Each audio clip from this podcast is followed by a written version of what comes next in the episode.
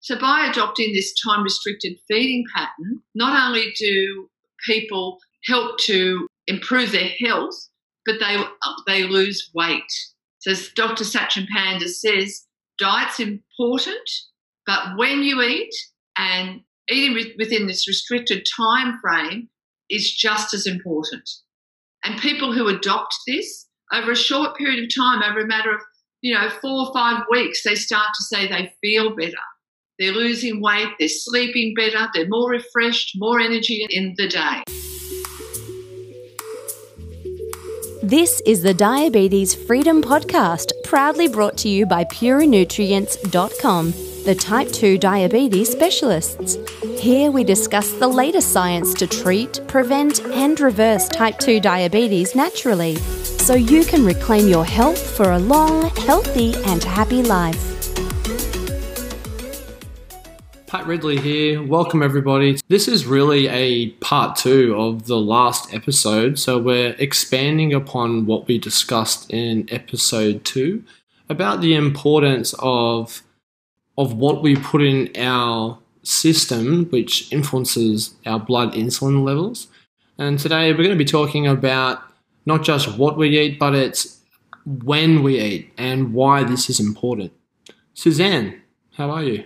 Very well, thank you. Welcome again to everybody. Now, Suzanne, why is it important to focus on when we eat, not just what we eat? This is a fascinating area and something that, you know, I, I kind of stumbled across. You know, I came across the work of Dr. Satchin Panda, and his whole emphasis is on when we are eating. So if you look at it we all know about the fact that high blood insulin levels are responsible for obesity, type 2 diabetes. So, in, in our society, unfortunately, people are eating six, eight, sometimes 10 times a day. And so, there's this constant need for insulin to be coming out of the pancreas, and these elevated blood insulin levels. So, the very first thing we would say is about when we eat is to cut out your snacking so that you just have breakfast, lunch, dinner, and you know, as a maximum. So through the work of Dr. Satchin Panda, I came to realize that that that that it even goes further than this. That we need to have a period where we we are not eating at all, and this needs to be minimum a 12 hour period. By, by this, we mean that if you have your first cup of coffee at seven o'clock in the morning, then you have your last food or drink at night at, by seven o'clock at night. If you do it at six o'clock in the morning, you have something to eat or a cup of coffee, then you finish eating or having a glass of wine or whatever you're going to have by six o'clock at night. And you might say, well, why is that important? So, why is it important? Because the body needs that time to repair itself. So after we finish eating at night, about two to three hours after that, the, the circadian rhythm, the circadian clock, cranks up. And in this time, it allows repair to be undertaken. So DNA or stomach lining or toxins that have accumulated during the day, repair is turned on. Enzymes are turned on, which are going to be processing cholesterol all these really important functions. But what's currently happening is that people are eating often, you know, 16 hours in the in the, the day. And so that opportunity for the for the clock to be cranked up and this healing process to be going on is just not happening. And this is what leads to chronic ill health. It's um, you know, it's estimated that people over 60 years of age usually they have about two chronic health conditions, you know, cardiovascular disease, diabetes, arthritis. Arthritis, thank you, Patrick, all that type of thing. So it's really important that we understand that we've been given this tool naturally to help us to allow repair to be going on in our body. So he emphasizes to us, I just need to tell you this, that we, you, all, you all heard about the circadian rhythm. It's really on the, you know, everyone's talking about it now. It's very important. And there is a master clock in the brain. And this is this this is generated this is affected mainly by light. But Dr. Satchin Panda tells us that every organ in our body, nearly every cell in your body, has a clock. I mean, that's just mind blowing.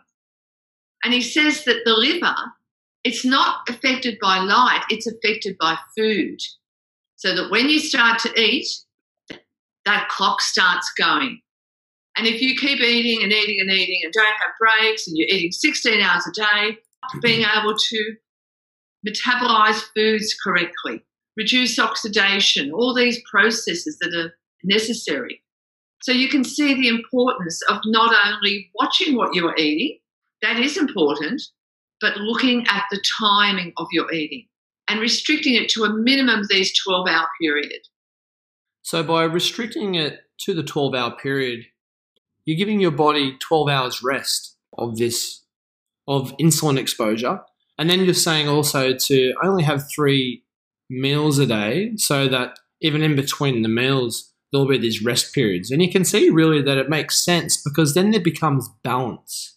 So, really, as we said, insulin resistance is this the overexposure. There's too much insulin. So, if you're having, like you said, you're waking up having breakfast, so then you have um, morning tea, and then you might even have another little snack between lunch and then you have lunch. Then you have something at your desk. You might be eating a few biscuits or nuts, even, which people, you know, you know, nuts are healthy, but if you have diabetes and you're snacking all the time, not so much. Then you might have something else on the way home from work. And then you have dinner. And then after dinner, you might have something before bed.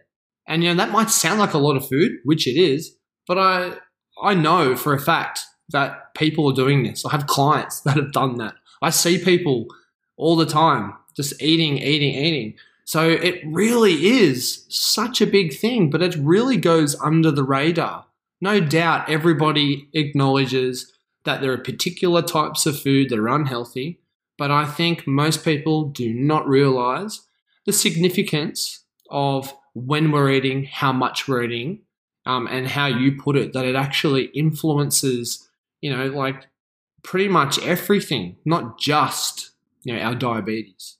Yeah, that's absolutely right. And the fact is that you're quite correct about reducing the insulin levels by not eating so much. But this is introducing another aspect as well that we actually have to allow time for our body to repair.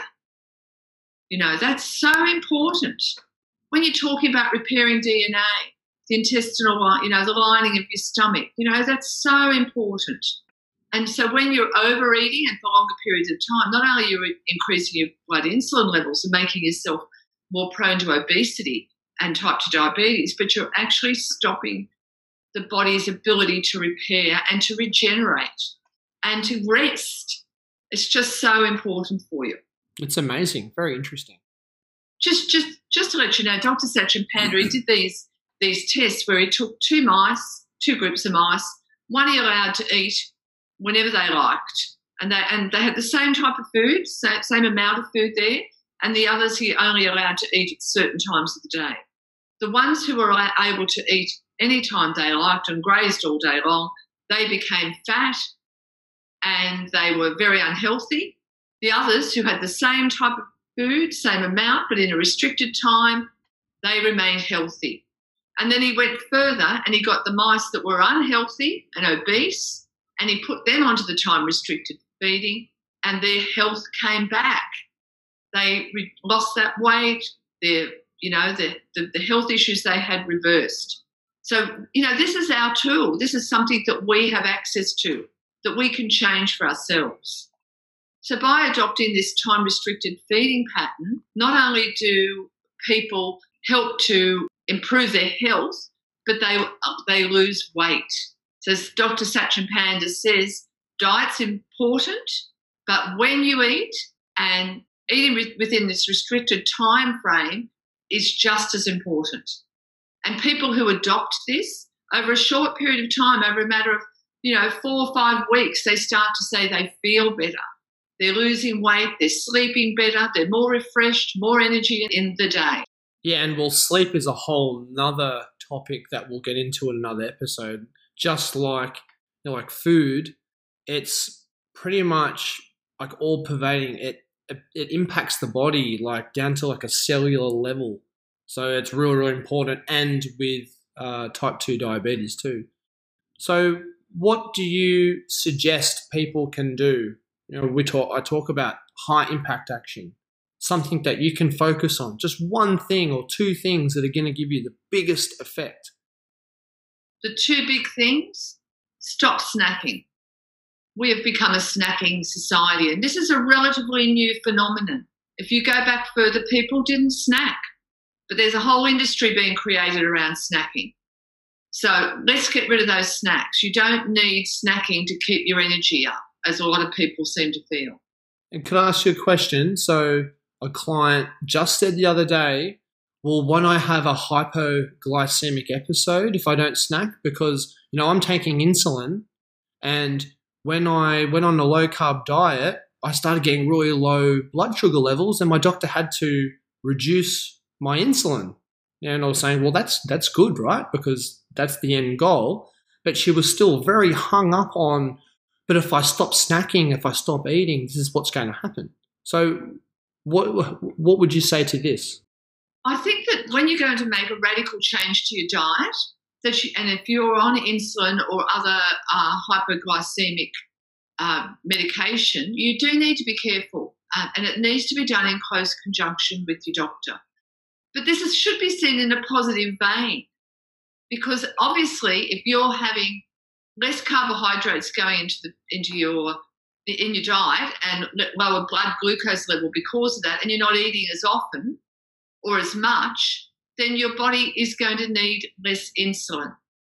And that's what we're trying to aim. But we want, do want it to be done in a very safe manner. And this is where you need to get your doctor on board before you make any big changes to your diet. Um, and they can, you know, it's a matter of them just, you know, reducing the amount of insulin that, that you're taking, uh, you know, twigging things, making sure that that monitoring is occurring. That's really important with these changes. It's not something for you to be doing on your own. It needs to be done with your doctor. That's if you are on um, medication that will impact your blood glucose levels, though. If you're not, then it's safe to do this, of course. But that's you know, right. If you're pre-diabetic or just a newly diagnosed diabetic and you're not on medication, well, you know, you can just go for it. Well, if you're on metformin, you can, right? Because metformin doesn't impact insulin. That's correct. Yes, you, will be fine with that as well. Um, but yes, that's so it, it can be very safely done, and you know there are tools out there for the doctors to to to do this in a satisfactory way. So the second important thing for you to be doing is to be eating in the time restricted feeding pattern. So we're going to at first just aim for 12 hours. Start eating at 6 or 7 in the morning, you stop eating at 6 or 7 at night. If it's 8 o'clock in the morning, 8 o'clock at night. Try not to be eating too late at night because we want to get the, the time available for that repair to be going, you know, to be carried out.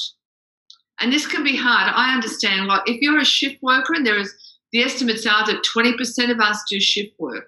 And that makes it difficult for you, but it doesn't mean it's impossible. We just still have to try to implement these things. Be careful of when you're eating. A lot of shift workers tend to, you know, they don't eat a particularly good diet because it's hard for them. You know, their, their circadian rhythms are out, etc. So just getting back to that good whole food diet, no snacking, and trying to eat within that restricted period. I think that that is some great advice because that is really achievable. You know, like to to take out snacking. Let's say that you uh, snack pretty much every day. Well, you know, perhaps the first couple of days might be a bit of a challenge, but hey, you've got to look at what it's going to do for your life, and you need to look at it in two options. One option is I keep snacking and I most likely will stay diabetic, and then something terrible will happen. I'll have a cardiovascular episode. I may have blindness, dementia. You know, the list goes on. And then in the other the other option is you actually dig deep and you just stop snacking and with these other dietary changes, and you will radically change your life. So, this is something you need to be thinking about throughout the day. This is your motivation. You know, and it's really important that you stay motivated, you stay in a state of mind that is focused on the goal ahead because it's easy to not think about it and just say, oh, what's it going to matter if I just have this one little snack here or one little snack there? Well, you know what? It's going to matter a lot because if you procrastinate, it'll never happen. It has to start now. So, Patrick, just as a, a little add on there, in the early days when you're trying to, to cut out the snacking, if you do at times feel, well, I can't do this, I just have to have something to eat, what's important is to, to be careful about what you choose to eat. So it's very different to go and grab an apple or a small handful of nuts than to go and get a, um, a chocolate bar or, or an energy drink, you know, something like that, that, that's going to spike that blood glucose and spike the blood insulin. At least if in the initial stages, if you feel you just have to have a snack, choose wisely.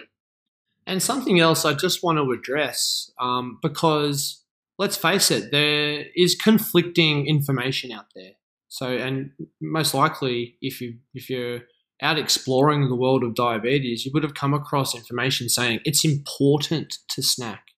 And yeah, in fact, I was listening to a diabetes podcast the other day, and they were saying you have to snack. It's important that you're feeding your cells sugar because they're deficient of sugar. And if you don't do that, then you're not getting what you need. So we know fundamentally that this is just incorrect. That you know, the, the sugar the sugar is getting into the cells. In fact, there is too much sugar in the cells. And we know this because people are putting on weight. And but you know, like what Suzanne is saying is true. You could be snacking on some carrot sticks, you know, and and that's going to be a much better option. But we're looking at this as the end goal of really reversing diabetes, you know, improving your life. So we really need to think about it as what can I really do to get the most the most success? And that is start off with getting rid of all the snacks, eat within a 12 hour window, and then like we suggested in the last episode, start looking at the food you're consuming. So, lowering your carbohydrate intake, particularly the high glycemic index and the high glycemic load foods, and then focusing on nutritious vegetables, and you will definitely get results.